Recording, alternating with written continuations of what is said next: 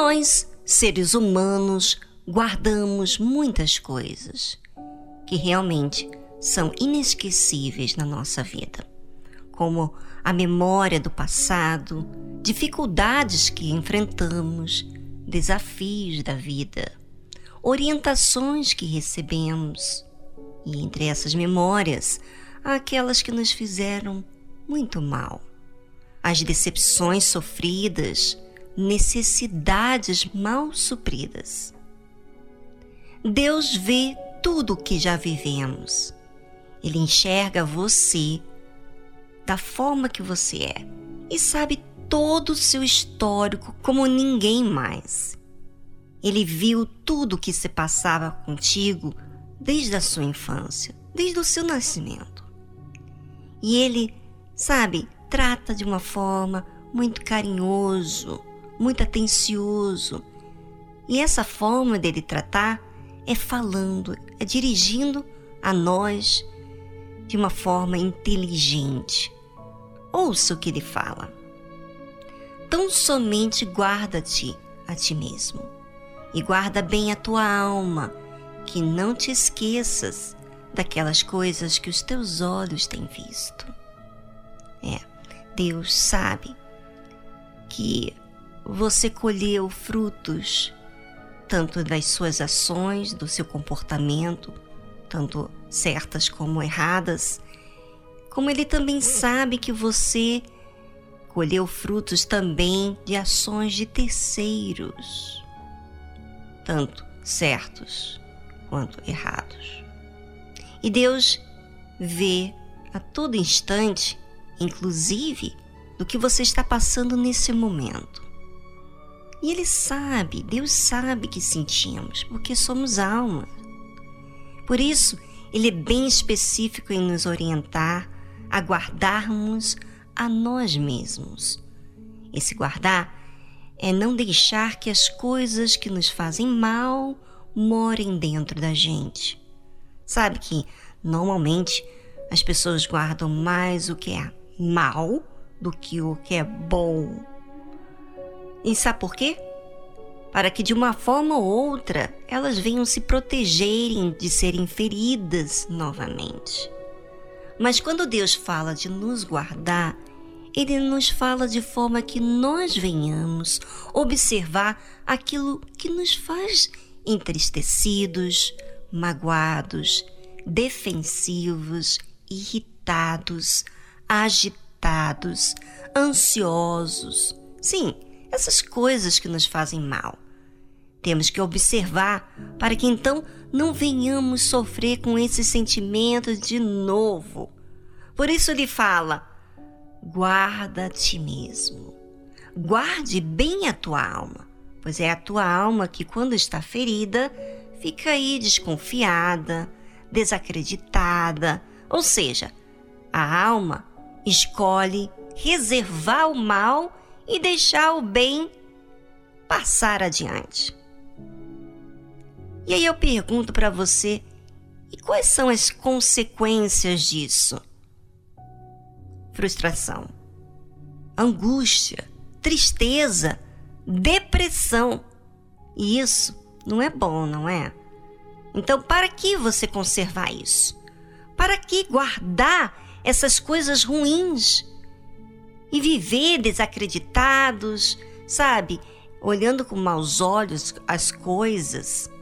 Então, guardar a sua alma é você decidir não aceitar esse mal de forma nenhuma que te domine.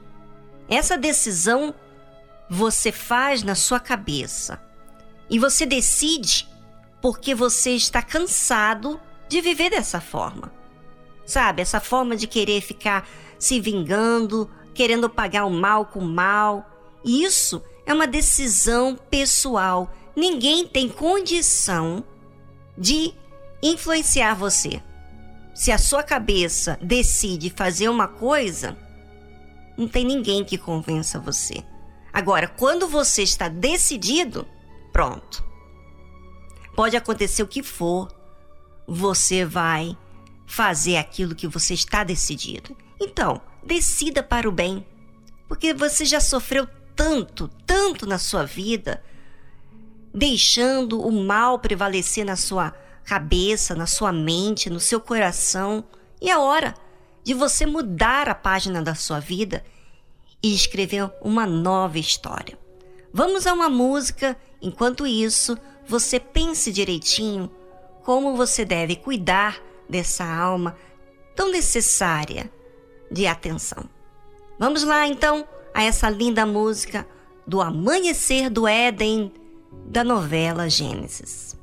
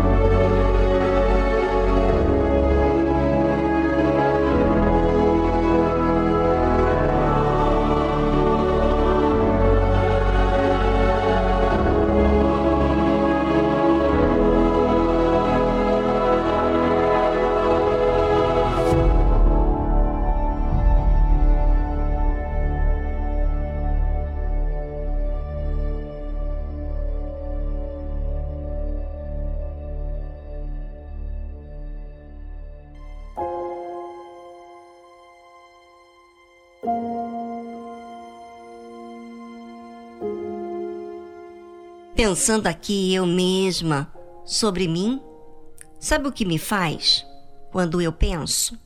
Me faz me valorizar, em me cuidar. E é isso que eu peço que você ouvinte faça sempre contigo. Porque quando você raciocina, você pode entender com precisão, sem emoção. E a situação que você deve agir, você logo age de uma forma racional. E Deus fala de uma coisa bem interessante. Ele diz assim: Tão somente guarda-te a ti mesmo e guarda bem a tua alma, que não te esqueças daquelas coisas que os teus olhos têm visto. E o que, que você tem visto? Você tem visto a maldade humana, mas tem visto também todos os dias Deus dar o dia e a noite o suplemento para a humanidade. Deus é ferido todos os dias com a ingratidão das pessoas, mas ele não muda. Ele continua fazendo bem. Ele escolheu ser assim. E nós não podemos fazer o mesmo? Guarde o testemunho de Deus. Guarde aquilo que você tem visto que também faz mal à humanidade. Ou seja, observe para que você não venha fazer o mesmo. E não se apartem do teu coração todos os dias da tua vida. É muito fácil nós nos distrairmos com os problemas, com as novidades, com os desafios e muitas das vezes apartamos o nosso coração, ou seja, a nossa consideração para com Deus. Observe você, ouvinte.